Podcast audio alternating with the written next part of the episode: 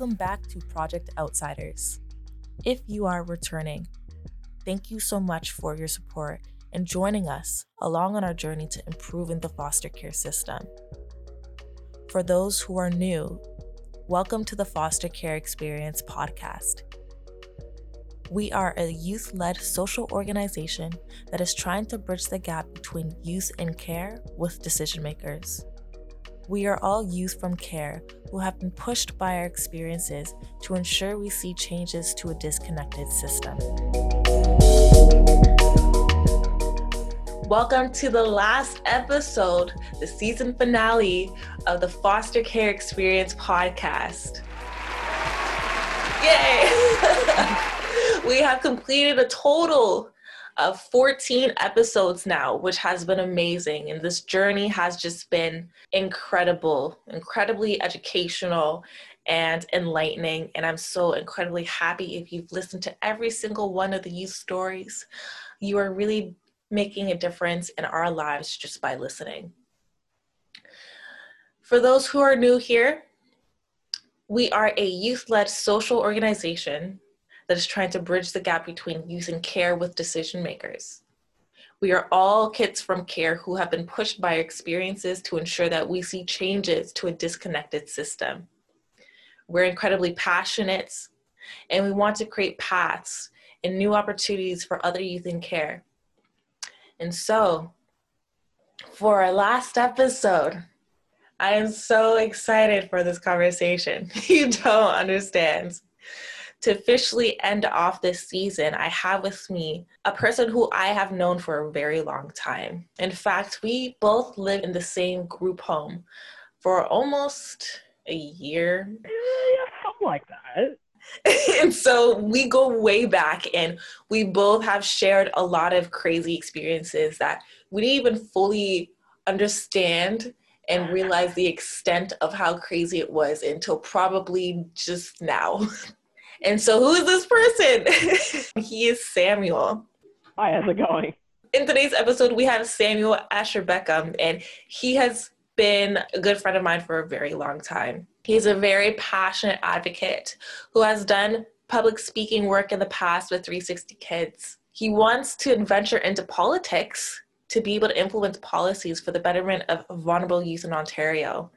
And he's an incredibly bubbly, kind-hearted, amazing human being that I have the pleasure to know and had the pleasure to see grow just a little bit. And so I'm very curious to know a lot more about you, about what your life has looked like after you have left the group home. He left first before me. I want to start off with this.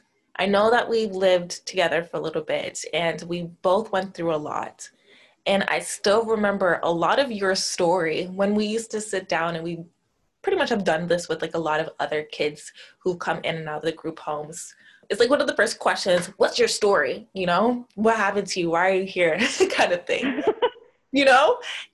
And so, yeah, like I would love for you to share it yourself here and tell us, like, you know, what had led up to you being in that same group home as me. So my family and I immigrated here from Kazakhstan in 2008. I come from a pretty conservative family, type of family that like doesn't really understand how the LGBT plus community or identities work. When we immigrated here, my family dynamic wasn't the greatest. Let's say I was experiencing a lot of like physical abuse from my dad, and there was also the domestic violence issues around with my mom and dad. So in grade 9, I came up to one of my teachers and told her essentially, look, listen, things home are pretty bad. My dad is beating me. I need some help. I remember her asking me, you do realize that I have to report this to Children's Aid Society? And I was like, yeah, I know. And she was like, are you sure you want me to do this? I said, yeah, that's kind of the reason why. The point, yeah. Anyway, essentially, I stayed in 3 different foster homes for a period of 6 months. 1 out of the 3 homes were good. 2, like, the other 2 were absolutely awful. The first one I lived in, the foster parent, basically, my foster mom wasn't the greatest. I actually remember coming up to her and saying, hey, I think I'm trans. And she was like, you're too young to know that. Fast forward to now, I'm definitely a man. They moved me out of the first foster home due to issues with her and like another foster kid. Moved me over, I was in Markham, and then they moved me up to Barrie. Stayed there for 2 weeks with a very lovely lady who I couldn't stay any longer with because I was going to school in Markham, and she was all the way up in Barrie. Then they moved me to in with this couple out in like Mount Pleasant, like nowhere. Very weird. At that time, I was having like visits with like my family and stuff like that, because at the end of the day, for some days, their plan at the end of the day is to reunite the family. Living in foster homes sucks so much. I remember thinking to myself, is it just gonna be better if I live with my family instead of foster care? Yeah. And things were going well with the foster parents I was living with. So I was like, it. Put me back with my family. Stayed with my family from age, I think I was with my family for 2 years before I went to group homes. And for the 2 years, I was really, having a lot of questions about my sexuality as well as my gender. It's just so funny, like, looking back on that, because for a period of time, I thought to myself, oh, yeah, sure, I'm a trans dude, but, like, yeah, being trans, there's a lot of transphobia and stuff like that you face from society, so I was just really in denial about it up until I, funny enough, was in the hospital for a suicide attempt, because that's just how it be. The friend that like helped me call 911 was with me and told them, hey, Sam uses he/him pronouns. And the doctors were all very sweet about it. They all asked me again and again, like, your friend told us that you use these pronouns. Like, do you want us to use them? And I was like, no, it's okay. Don't worry about it. And they were all like, no, seriously, like, this is a very welcoming hospital. We even have one of the head pediatricians here is trans, like, seriously, like, it's okay. Yeah. And I had a bit of a moment where I was like, you know what? The world isn't that bad. There's enough people in this world who are genuinely accepting and welcoming to make it worthwhile. Realized I was trans, and around this point, I was about like 15, 16. I started to, be like, okay, right, I'm trans, what do I do from here? So a teacher at my school was like, okay, well, let's get you connected with a family doctor so that you can start your transition. After a few appointments with that doctor, she was like, okay. I said, a referral for you to Sick Kids Gender Clinic. We should hear back from them in a few weeks. And I was so excited about it. I was so stoked. I texted my friend. I was like, hey, finally got the referral to the gender clinic, and I sent the text to my mom instead of my friend. Yeah. I get my mom sends me a text being like, what? And I'm like, nothing. Just ignore that. Oh. I get home. My parents are like having this huge fight. I was like, it. You know what? I'm gonna go over to my friend's place because I don't feel safe here. Which kickstarted the process for me to get into group homes. Had this big meeting with the school and my family, being like, okay, yeah, I'm trans. I don't feel safe living with you guys. I'm gonna essentially giving myself up for foster care again. And that is how I actually moved in with Eugenies. Well, I think I got into the group home first. Yeah. And then a few months later, you moved in. Yes. Yes. Yeah. So, yeah, that's how you and I started living together. In this hellish group home. I'm telling you, we have stories, guys. This is why I'm so excited about this episode, is because we have stories. But I do really appreciate you just like kind of telling us your journey of how you kind of like came to the realization of that you were like a trans man. And I'm kind of like curious as to like, what was the point that you knew for sure that, yes, this is who I am, this is my identity? Was it like in the hospital when like the nurses gave you that validation? Looking back on it, I actually do remember where I fully didn't realize that I'm a trans dude. So before I started identifying as a trans man, I identified as like genderqueer, essentially. I just used they, them pronouns and just left it at that. And I went to a LGBT plus like event that was hosted through York Region School Board. And I met a trans woman there who was, you know, an older trans woman who was like in her 40s, 50s. And she had a workshop where she was talking about her, like, you know, identity and how she came to realize how that mm-hmm. she is who she is. And at that moment, like, again, as I was saying, I had a lot of like second thoughts about being trans just because I didn't want to like face any like transphobia or homophobia. And just seeing somebody who was way older than me, who's been identifying as trans for like a good portion of her life, and she was going about her life as normal. She was working at a bank. She had even ran for mayor of Toronto in 2000 and got third. And at that point, I was like, oh my God, if this woman is able to like live her life and live it happily, yeah, I should be able to as well. That's facts. So. I'm so happy that like you just like prioritized yourself. That is really hard to do sometimes when you're kind of like, you know, you have culture behind you that just rejects it completely, you know, yeah. And that like, if especially knowing how your parents received it. I personally know, well, I don't know, but I remember in the group home, like meeting your parents at some times, and they were starting to be like a little bit more accepting and stuff. And so like, yeah. That was kind of like knowing that you took that leap. And this is something really hard for a lot of people to do, is to accept or be willing to actually change, because change is uncomfortable and change is scary. You did it. And you then, you know, feel so much more satisfied by that decision, because now people are going to accept you regardless, because you're here, you're present, and your impact in other people's lives, like mine, it's lasts, it stays around, right? How was like the agency supporting your transition? Ooh, at first they were pretty good about it. Like, well, obviously they have to be, because or else they get investigated by, you know, the parental advocate. But, you know, at first it was okay. Like they, like especially moving into the group home with you, they, like they advocated for me. They were like, okay, look, like this guy is trans. You have to use these pronouns for him. These are his needs. This is what he's looking for. Remember the first week living at the group home, the staff actually changed the bathroom so that they weren't like, okay, this is the men's bathroom and this is the women's bathroom, and made them both just straight up gender neutral. So that was good. However, like I said, at first they were great about it. They got me a binder. They supported my position.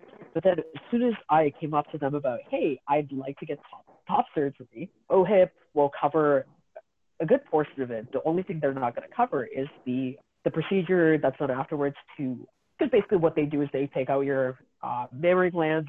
They take out the excess fat that's in the breast. And then, yeah, I don't remember. But there is, oh, right, that's the term, contouring.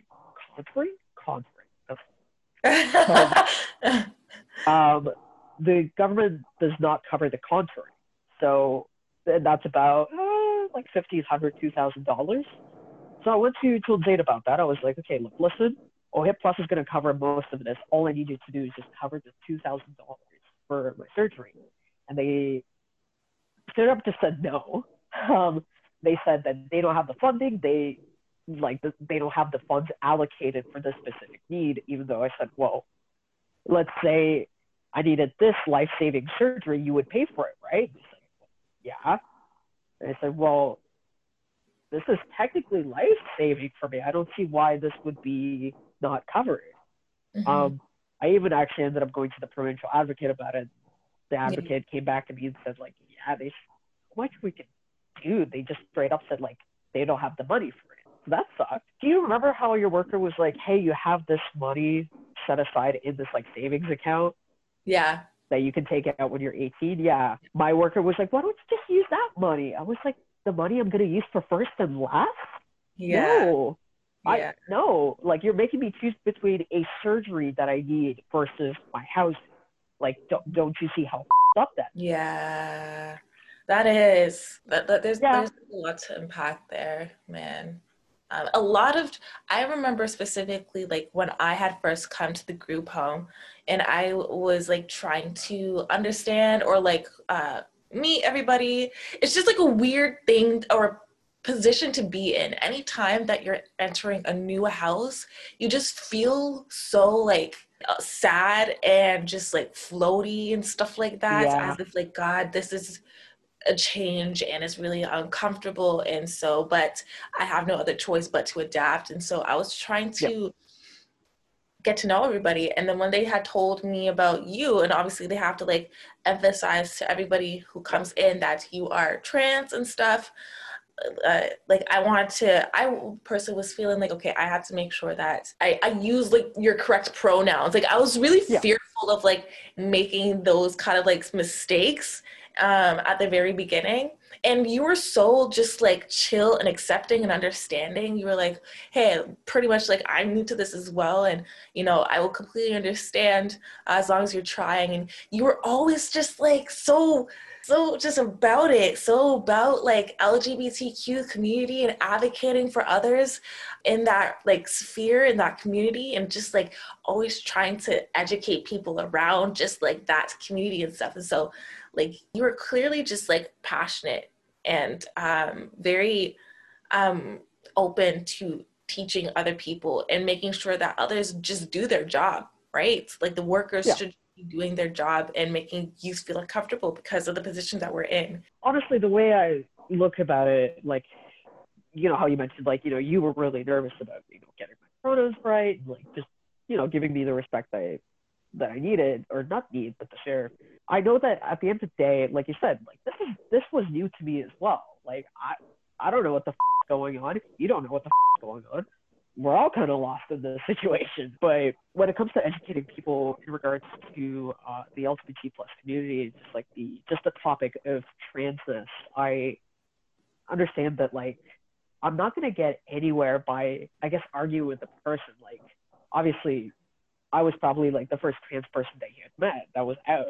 So, like, I'm not going to shit on you for f***ing up a little bit. You can't educate anybody by being hostile.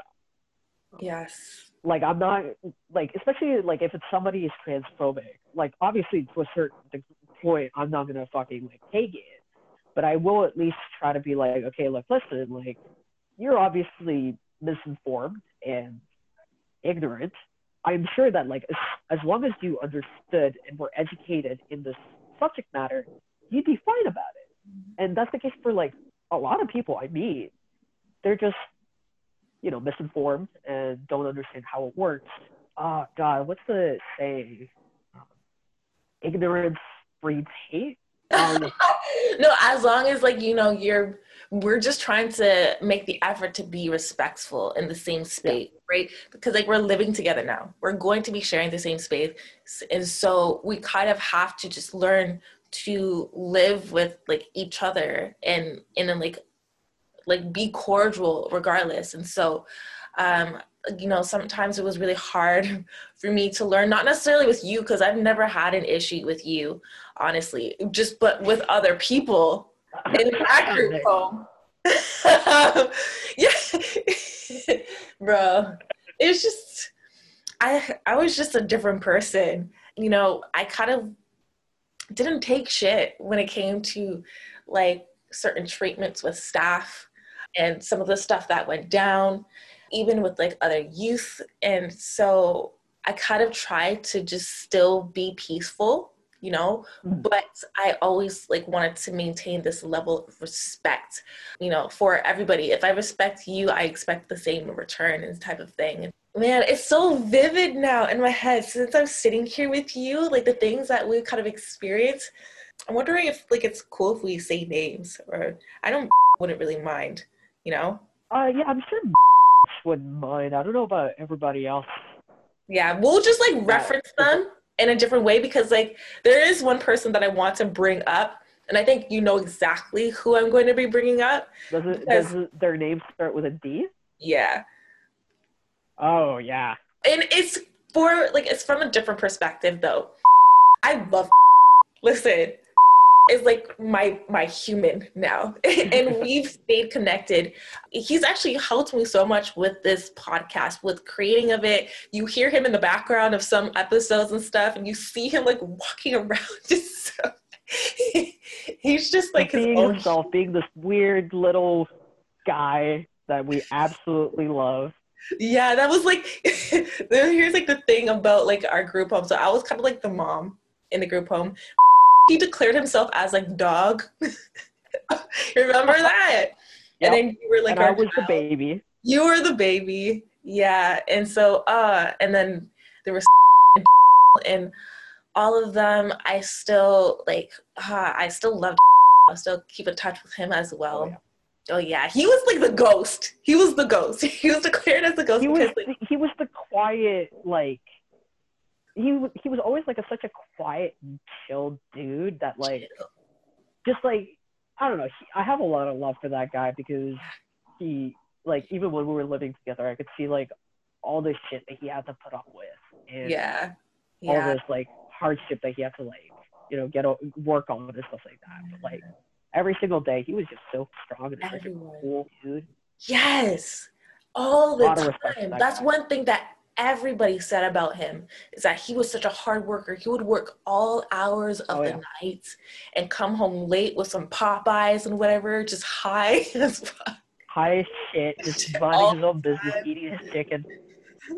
And I remember like we'd be in meetings or just like talking, and then like you would just turn around and he's there. You wouldn't even hear him coming. He would just appear like so silent. That's why he was like the ghost. He would be like in and out, and just like no one had ever had an issue with everybody, regardless of who they were, regardless of like what type of personality was inside that group home, whether they're like hard people, you know, who are just like tough guys or wanted to appear as tough guys, or if they're just like loving, quirky, kind of like, I love Harley Quinn, you know, like everybody just adored. He had principles, right? And it was very clear that like, hey, we help each other, we respect each other, we don't rob each other, or at least I won't rob you, I will rob the rich, kind of like Robin Hood. Yeah. Yeah, and and like then there's like he kind of just gave me the most amount of headache in the group. It was always really funny because I could. The one thing about is, and this is something like I like, you know, when I tell people my experience in group homes and stuff like that, it's always the most funny person to bring up, just how he loved to just run up and down the stairs and like from one point of the house to the other just at full speed. And then he would just there's like certain things that he just did that was just like, I'll be in the kitchen just working away. That's just my identity. If you just knew me in the group home, you knew that I was that person that was just in the kitchen, came home from like school, maybe sometimes late, went straight to the kitchen and did homework until like 3 o'clock. You were the wonder child of the group. You were the only one that actually gave about your schoolwork. You were always like, okay, I have to sit down. I have all of these school projects I have to work on. I have to get a good grade. I have these universities I got to apply for. And meanwhile, me and the rest of the guys are just like, hey, do you want to smoke some weed? Everybody, I remember when like you guys got me to smoke weed for the first time. I don't even remember that. What? I used to smoke weed? We were able to convince you to do that? What? It was so funny. I remember it vividly. Like I think we went to some kind of school or something like that. It was late and like I don't even know why I should be saying this, but it was from like a bong, and I remember just killing my throat. I'm just like, what is this? I don't like it. And then for the rest of the night, I was just eating these crackers, and they taste so good. It was funny. But yeah, but I personally want to emphasize one thing though. Specifically, just like with the structure of the group home, it frustrated me. It frustrated me so much because I have seen so many kids go into that group home, starting from just like a place of struggle, a place of wanting to seek help, and then leaving with hard addictions, leaving feeling helpless, homeless, useless, worthless, everything, right? And that was me. That was me as well. I went in with like a vision, a path, nobody's going to mess it up for me or whatever. And throughout my time there, I kid you not, the staff just picked at me. They were like, no, you're not allowed to do your homework here. You're not allowed to do it in the office. You can't do it in the kitchen anymore, or you have a time limit of how much time you could spend or whatever. They would try and it just drove me crazy how like they wouldn't at least give, and I want you to share your experience, but they wouldn't give me a break. I was trying. I was trying, and they got in the way of it. And I, for that, can't ever forgive them, right? Oh, yeah. No. With me, it was a little weird, that's for sure. Because, like, when I first went into there,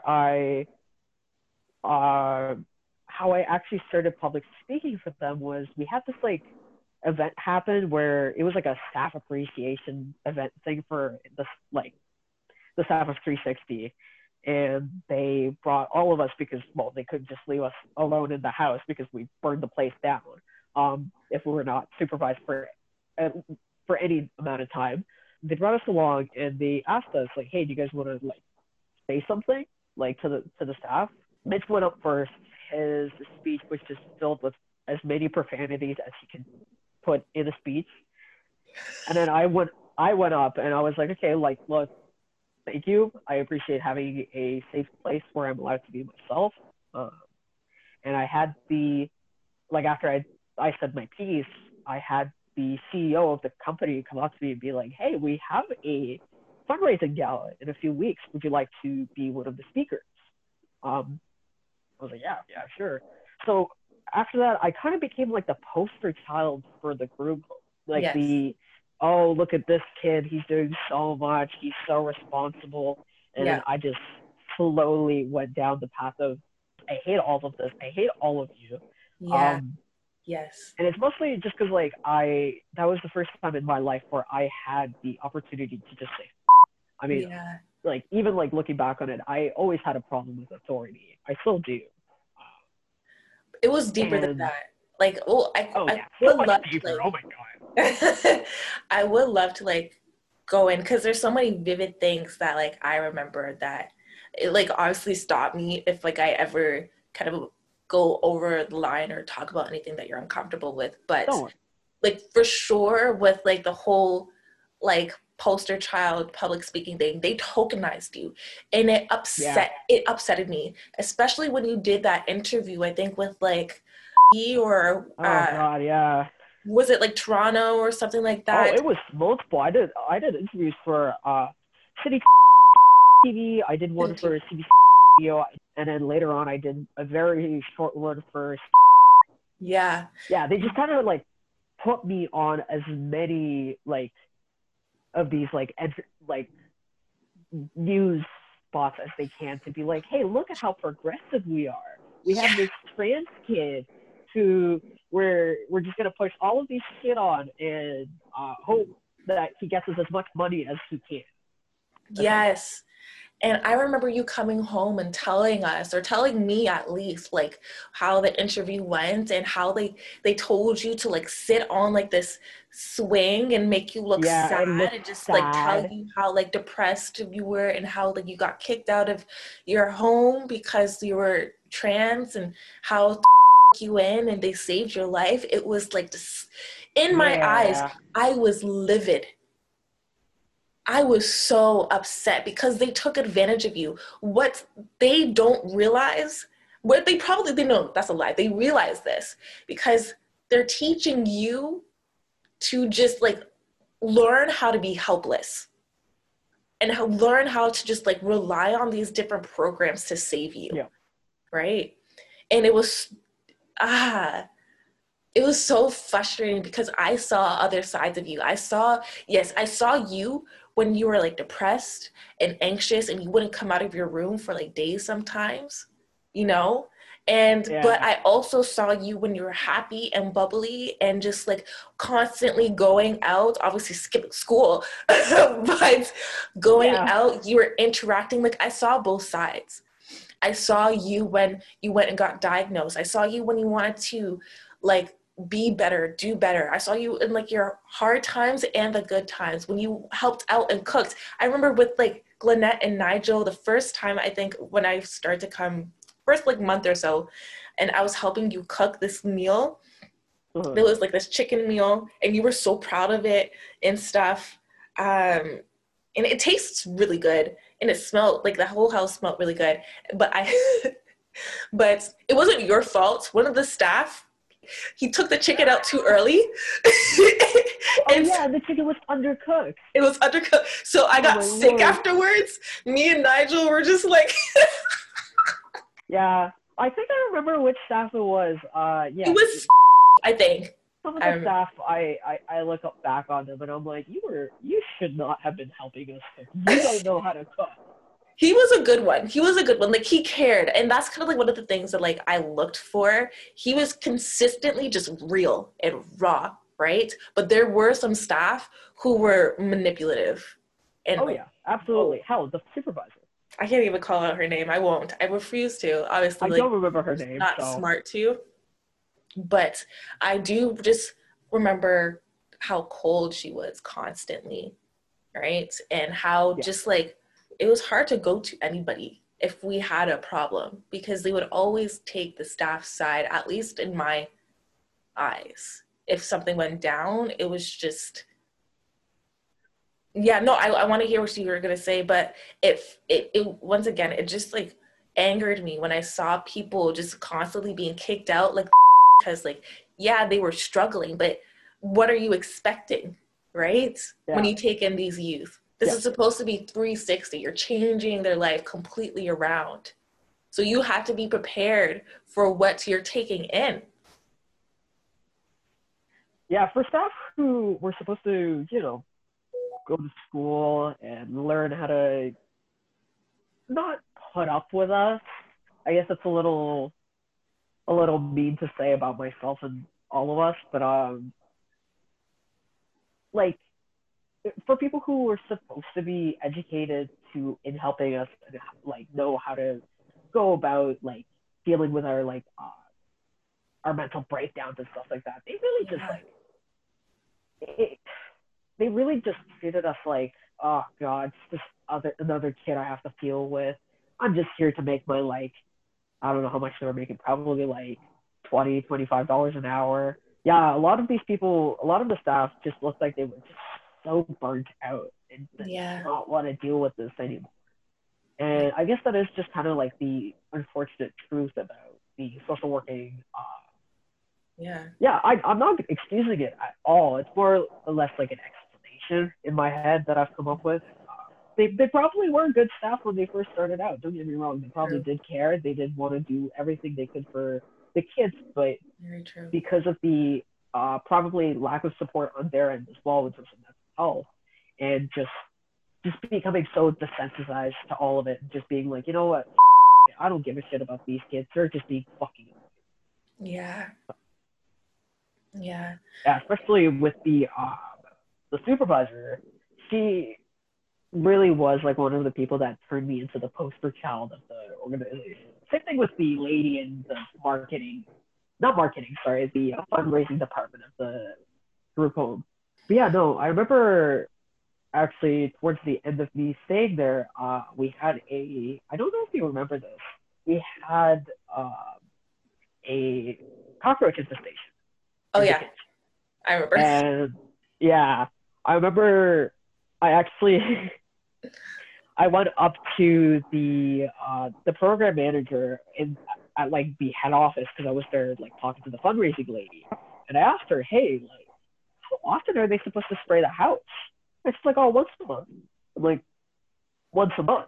So I'm like, I have not seen the house get sprayed even once in my 1 year of living there. And she was like, what? I was like, yeah, it's okay though. I'll talk to the supervisor myself. Don't worry. And I went up to the supervisor the next day. I was like, hey, miss, how often is the house supposed to be sprayed? She's like, oh, like every 3 months or so, but we don't need to spray it so often. I'm like, are you sure? Because so-and-so, the project manager, says that you're supposed to do it once a month. Immediately her expression changed. It like dropped. And she just turned around, went downstairs into her office, and the next day we have to exterminate. See? It's just like, you want to put kids in better living situations because you're here to like try and better their circumstances, right? Yeah. And so, like having a nice clean house that's not infested with like rats or cockroaches or anything like that is like a minimum, right? So I agree. Yeah. And it's really frustrating when like staff kind of just don't take you seriously until you kind of have to get other people higher up involved. It's just, it shouldn't have to be like that. Yeah. And no, I can't believe I have to go to the project manager just to get like, like anything done. Like, like you said, it's like, it's literally the bare minimum of living in a clean house. Yeah. Having food that's not buying.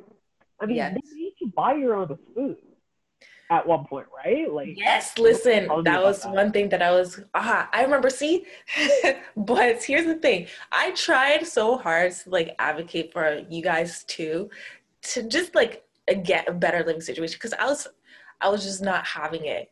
And so I would try to constantly negotiate. And they constantly told me that, like, going shopping with them or whatever, or they kind of like emphasize the idea that food is a privilege. It's not a right. Yeah. And that is one thing that upset me. The fact that I had to like start working and pay for better groceries for everybody else in that house is like inexcusable. I complained all the time about how at the end, not even by the mid of the week, any kind of fresh produce, meat or whatever was gone. You were not getting enough groceries for 7 kids, 7 pretty much teenagers, right? Who are all living in the same house together. I was constantly cooking. I was constantly cleaning. I remember the Sunday breakfasts that I'll always make with crepes and bacon and eggs that, I look you. Good. You always did such a good job of like making the breakfast and stuff like that, and like at least making the house feel somewhat normal. I guess like we weren't living in like this weird food home that like we were all so like fed up with, and we had a morning breakfast and we all sat at the table. Yeah, so. I remember I was kind of strict with that too. Like breakfast, y'all better come down. I was aggressive too. I remember my little antics, but it was really frustrating that like I remember them specifically saying, and I'll be like, okay, you guys it's Tuesday. Here is my list of groceries. And every time I wrote up a list, they would just not even like look at it. Well, they would look at it and maybe take some things into consideration. But all of us, if we needed to cook something, we would have to write a list of produce and stuff that we would need for our day to cook. And so I would do that. And they just would still not get a whole bunch of things on the list. So I asked them, okay, can I go grocery shopping with you? And then sometimes they would include me. And then other times they would just be like, no, that is a privilege. You cannot.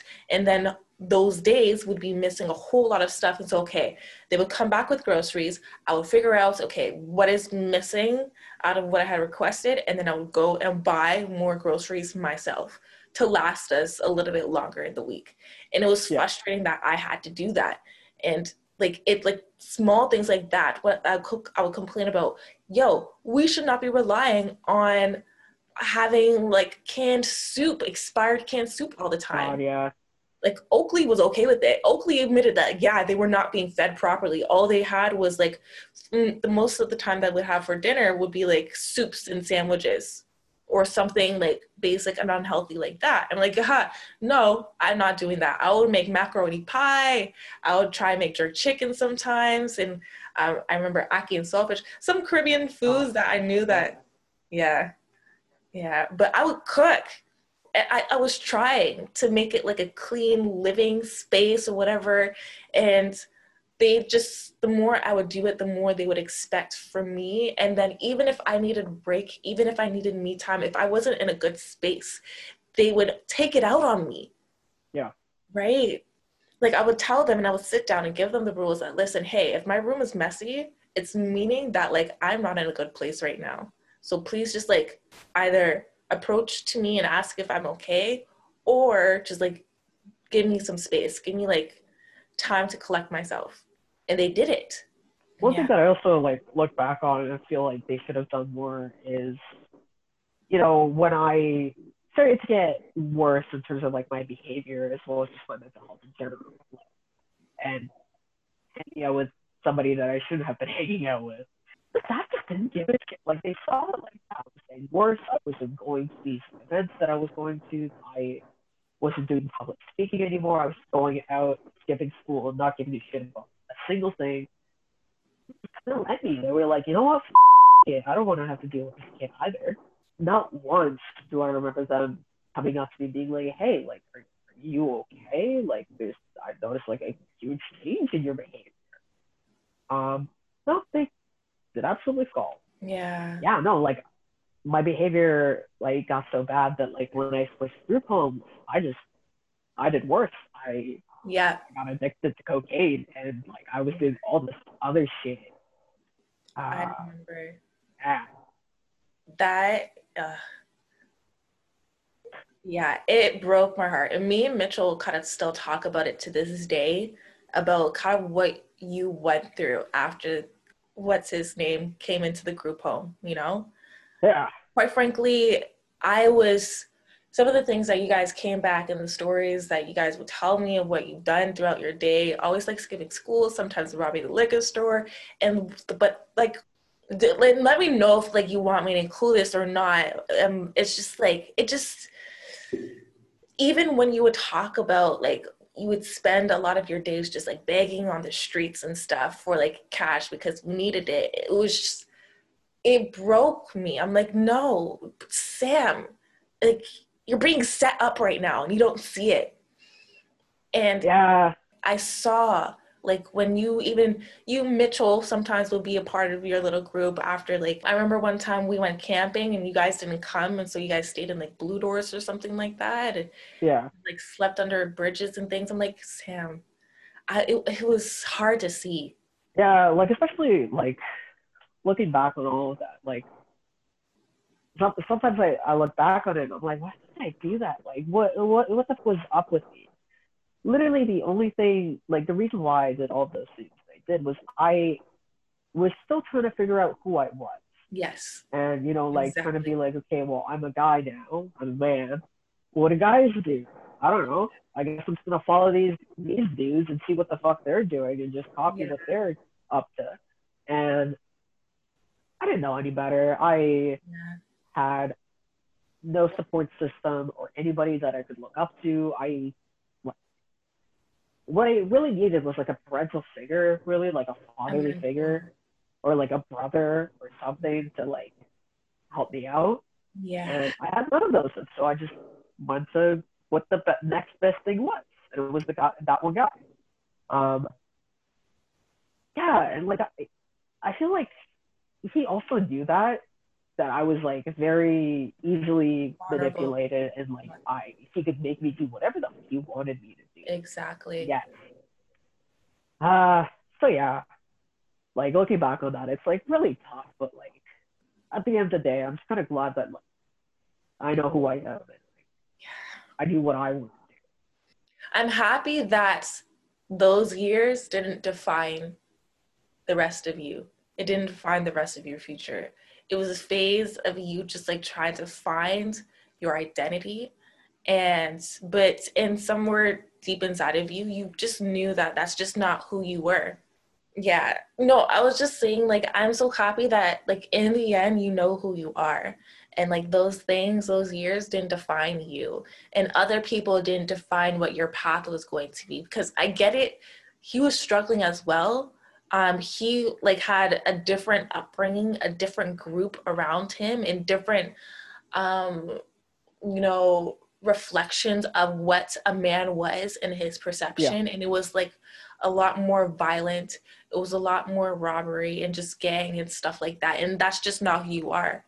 And that got me thinking, like, it's important to be able to have like some kind of mentorship, but imagine having mentorship from like either, it could be just men, for like trans men, to help them learn what it really truly means to be a man, you know, things like that. I don't know. What do you think about that? Oh God, I have a lot of opinions on that actually.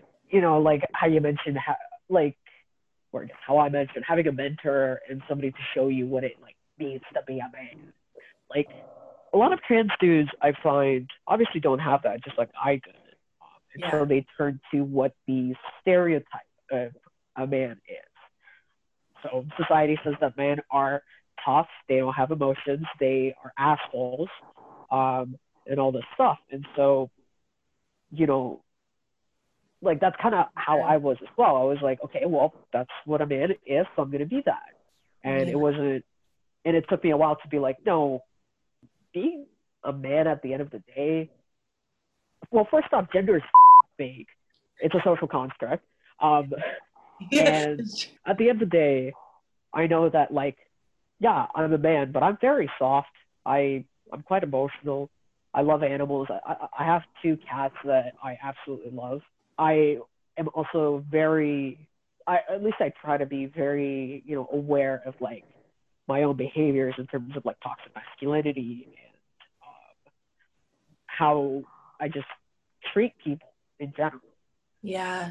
And it took me a while to like figure that out. It took me years. And I did at one point, you know, succumb to the toxic masculinity, like the toxically masculine like way of thinking, because I had this guy that was like, who's like years older than me, who was trying to like raise me and like show me an example of what a man is, and lo and behold, he's a toxic motherfucker. So, you know, I had to unlearn that and, you know, figure that shit out on my own. And like, I'm personally pretty lucky that I have the, you know, the ability to take a step back and like look at my situation, look at myself. Yeah. Some people don't have that. So that's why, like, I find a lot of trans kids just get locked in this, like, the society's toxic way of thinking. Yeah. Like, for men, stuff like that. There should be, God, like, honestly, there should be programs for trans women and trans men. Kind of like the Big Brother or Big Sister, like, program, except specifically for trans people. That's exactly what I was thinking. Yeah. Yeah. Yeah, there really is not enough in terms of mentorship for people. Like, that's very true. And I've been trying to do, this is one thing that has been talked about a lot in this season.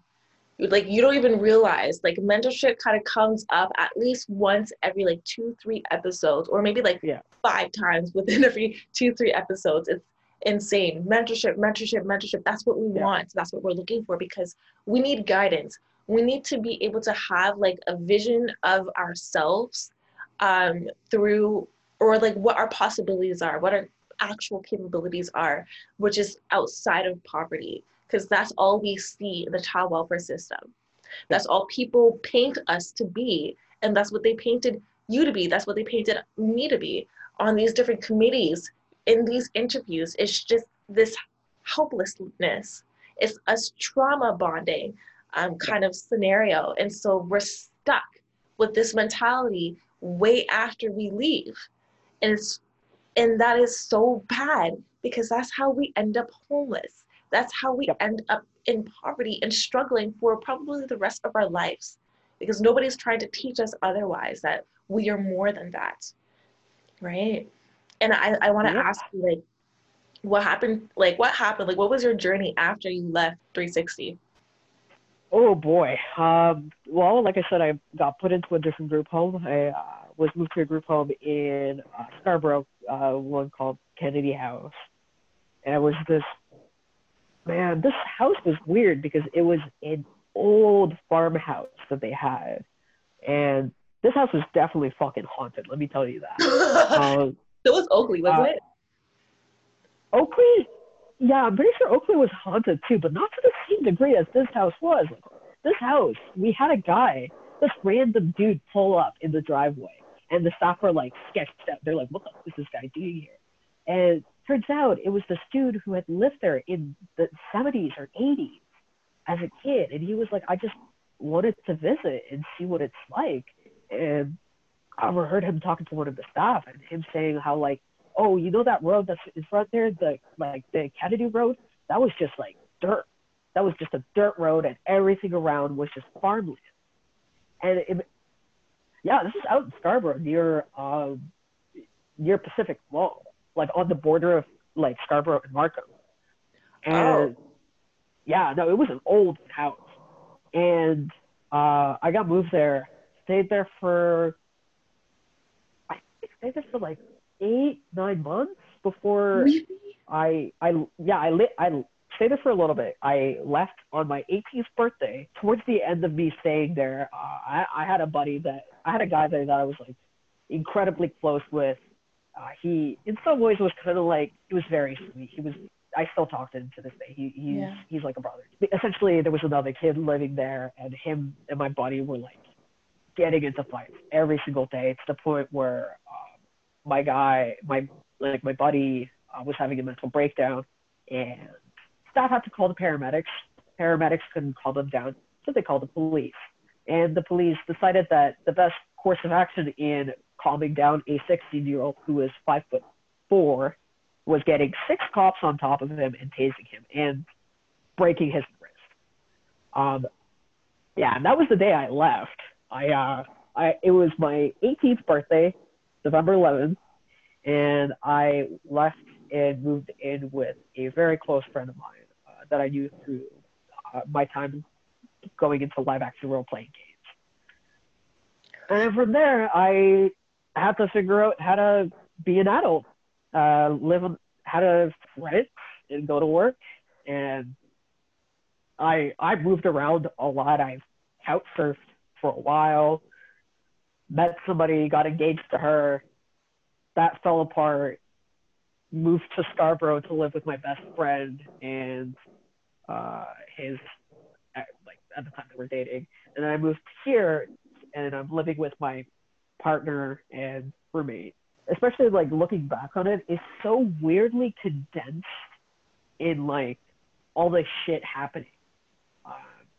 I was always on the move from one house to the other, and just like couch surfing, going like fucking figuring out where I'm gonna stay for the thing. Yeah. And like living in the second group home out at Kennedy House, like I obviously had my own struggles there that was quite similar to, you know, living with you and Mitch. You know, having to put up with like the kids there and like putting up with the staff. In fact, I actually have to file a thing with the ombudsman in regards to the group home that I stayed in because they violated a protocol. So I have to get that done. It's weird. Like I said, it's weird like looking back on it and trying to like piece together, talk about it, just because like I haven't done a lot of like reflection. I haven't done a lot of reflection, as well as just like, you know, sitting down and breaking these things and like breaking these things down and looking at it. Yeah. Because trauma. Yeah. Sucks. I'm telling you, this is actually something Troy had brought up in our episode. I will actually send you that episode afterwards because it was a pretty good one. So it was basically like one thing that he really said is that typically we don't process what's happening to us while we're living in our trauma. But once we are out of it, it kind of like all hits us at once. And as like, it did that for me. Like I'm not sure if I told you, but like, when I had went to university, like I had almost lost my leg because it's just when it all kind of hits you at once, it gets too much. And we live like, I don't want to say that we live like the same life, but Like, our situations are not far off, like constantly moving, constantly in another crisis. It's just ongoing. It doesn't stop. And when you're in the midst of it, it's just like, yo, when is this ending? Because I can't take it anymore. It's too much. I don't have the energy for this anymore. I've tried, I've fought, and like, I need to see an exit out of it soon, or else like, I don't know where I'm going to be or what's going to happen to me. And I'm so grateful that you survived it all. I'm so proud of you for like surviving it all. Like, you are so powerful. And like, I hope you like realize that. You are. Yo, I will fight you right now. You are powerful. I really do appreciate it. And, you know, same thing goes to you, because you're doing all this like awesome shit right now. You started your own podcast. You're like working on a bunch of different things and trying to, you know, get our voices out there, because nobody's doing that, you know, when you've had to put up with so much bullshit. And like right now, I don't know about you, but like right now we're both at a pretty like stable point in our lives where we're like, okay, we have our roof over our heads, we have people that care about us, and for the most part, most of our needs are met.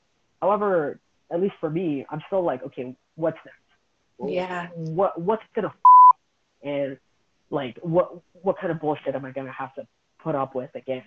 Even though I know that like everything's chill. Like, I got a job. I got a partner that I absolutely love. I have a best friend. I have two cats that I take care of. Like, I should feel like it's fine now, but also feels like it's not. It's the learned helplessness. It's the learned helplessness. It's 100% that. And there's so much that I've learned over this past like 6 months. So many conversations that I've had with people, one-on-ones, and different like insights. Like, you really do just get it when you like, I don't know. That's why I really want you to just like be a part of our season 2 in some capacity, because like, it has helped me have a new view of like, you know what, the trauma that life is behind me now. It truly is behind me now. It doesn't define me, and it's not going to define my future. And I'm training myself to see things other than crises, right? And the second that you're able to like train your brain to have that type of vision, I kid you not, your life changes. Yeah, no, I'm just happy that like we're both doing pretty good. Like, we're both able to sit down and like look back on this shit and like actually talk about it. Yeah. And it's one thing to talk about it for sure, but like I truly want to use our experiences to like change things now. Cause you have such a powerful story. There's like, not to like, you know, like put you in a bracket or anything like that, but the way that people will like bracket you is like, yes, you're a trans person who's dealt with homelessness, who has dealt with like immigration and stuff, who had, you know, like you're ticking all of these minority sector boxes, and you're able to speak on things that like really could change. Like, for example, your identification. At the beginning of COVID, I still remember this, and I addressed this. As soon as I heard that, I legitimately went to like the office of the children's lawyers, and we talked about it in like this little group meeting with like at least 80 people in it. I'm like, yo, there's some people who don't have their identifications when they turn 18. And what that does is that they can't get a job, they can't open up a bank account, they can't get housing, nothing. That needs to be priority. Like, you have so much knowledge, so much that you could educate, and you're so incredibly fluent. You're a good speaker. You have so much insight. And so, like, this is a good field for you to be in, I'm telling you. Like, I had asked my social worker, look, listen, I need help getting my birth certificate. I need you to help me get this. But because I had already turned 18, she's like, well, that's your problem. You're the one that's supposed to do that. You're an adult. And I'm like, okay, yeah, I fucking understand that. Thank you very much. However, I wasn't taught how to operate as an adult. Nobody taught me how to do that. Can you help me do that? She was just like, no, that's on you, kiddo. But yeah, no, like, and especially considering the complexity of my situation, like I it's not like I was born here. I can't just go to Service Ontario and ask them to get me a new birth certificate. I have to go to the fucking embassy in Kazakhstan, talk to them, pay the money, have them mail it from Kazakhstan over here. You know, I look at this whole situation and I still haven't done anything about it just because of how overwhelming it is. And yeah, if only the government could give a shit, that'd be nice. Yeah, no, yeah. That is not okay. I wrote that down so I'd be able to like see what I could do on my end. Are you okay with that? Can I help you with? Yeah, like, yeah. You could. Yeah, the only, like I said, the only reason why I haven't done anything about it is just because like how fucking overwhelming this whole thing is. It is. And also, we're in the middle of COVID. I got work to do. I gotta pay my bills. I can't be worried about this shit right now. Yeah, but you do have to worry about it. You still absolutely do. It should be a priority to some degree because it interferes with everything. It interferes with your independence, and that is big. Yeah. So, yeah, for example, bank account. Like, I only have a savings account that I have to pay out the ass in like service fees. And when I tried to be like, hey, look, can I like open up a new account? They were like, well, we need some identification, and I don't have it. So yeah, I'm so happy that like I'm really able to connect with you again. I hope we're able to do some really good work going forward together. Yeah. If you're down. Yeah, no. Oh, hell yes, I'm down. And like, yeah, like I've been pretty excited for this whole thing with you because A, I get to talk to you again. B, I've been wanting to do something, you know, like I've been like hearing other people's experiences and like, you know, looking back on my own experiences as well and like how the system failed us essentially and just thinking like, fuck, like, is there anything I can do? Like, I want to fucking do something about it.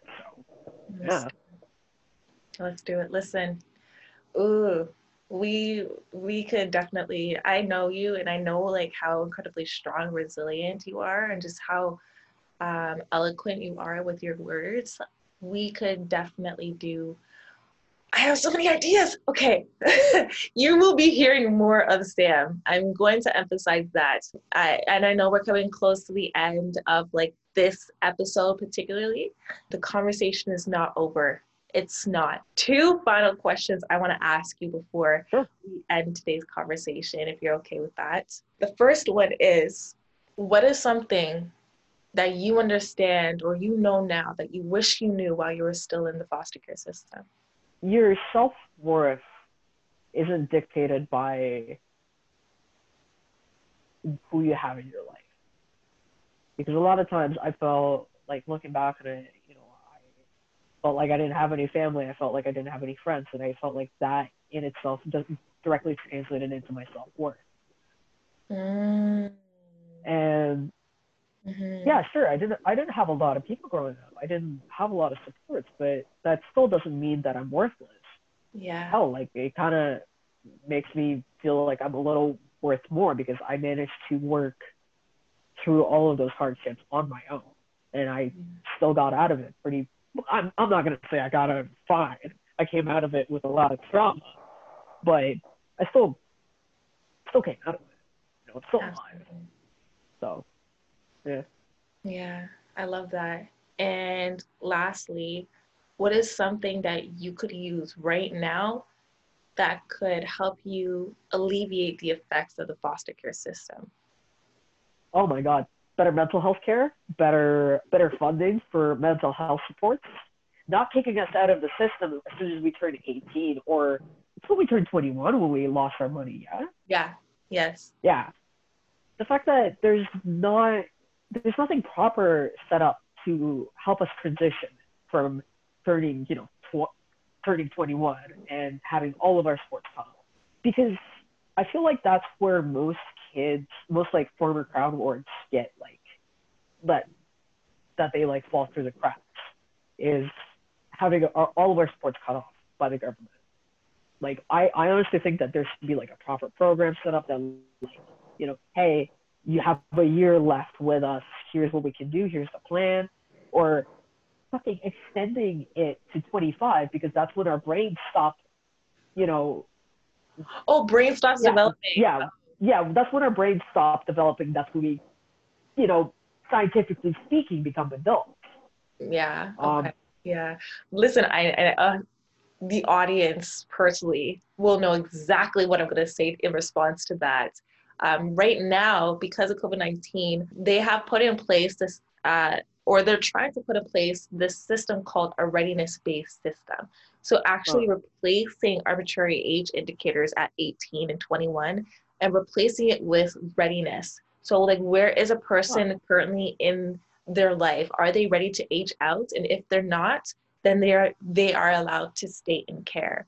And so that also, and they're also trying to talk about or implement this aspect of it where youth who've already aged out might have the option to go back into care. Huh. Right? Isn't that interesting? That is very interesting. However, I feel like one way they're just going to get around that by saying, well, we think you're ready. Right. Get out of here. Like, I don't want to help you. Right. I think you're fine. Like, I'm a little suspicious of it. I don't know, like, exactly how well that's going to work, but, you know, in a perfect world, it's going to be a great system. Oh, yeah. I will continue to update you on how that's going, but, like, it is some interesting stuff what they're doing. And I personally know the people who are actually leading that initiative. And so they are really trying to prioritize the youth in their opinion on where they're at in their current life. So obviously other people can't dictate where you're, like, what your mental health is, what your level of independence is. That's up to you. And that's legitimately their motto. Thank you. Thank you so much for taking the time and speaking with me. Thank you for just like re-entering my life again and sharing these stories, and the good ones, the bad ones, and reflecting on, like, being able to reflect on our experiences is just very refreshing for me to know that we've overcome it. And I'm so proud of you. Thank you. I'm really proud of you too.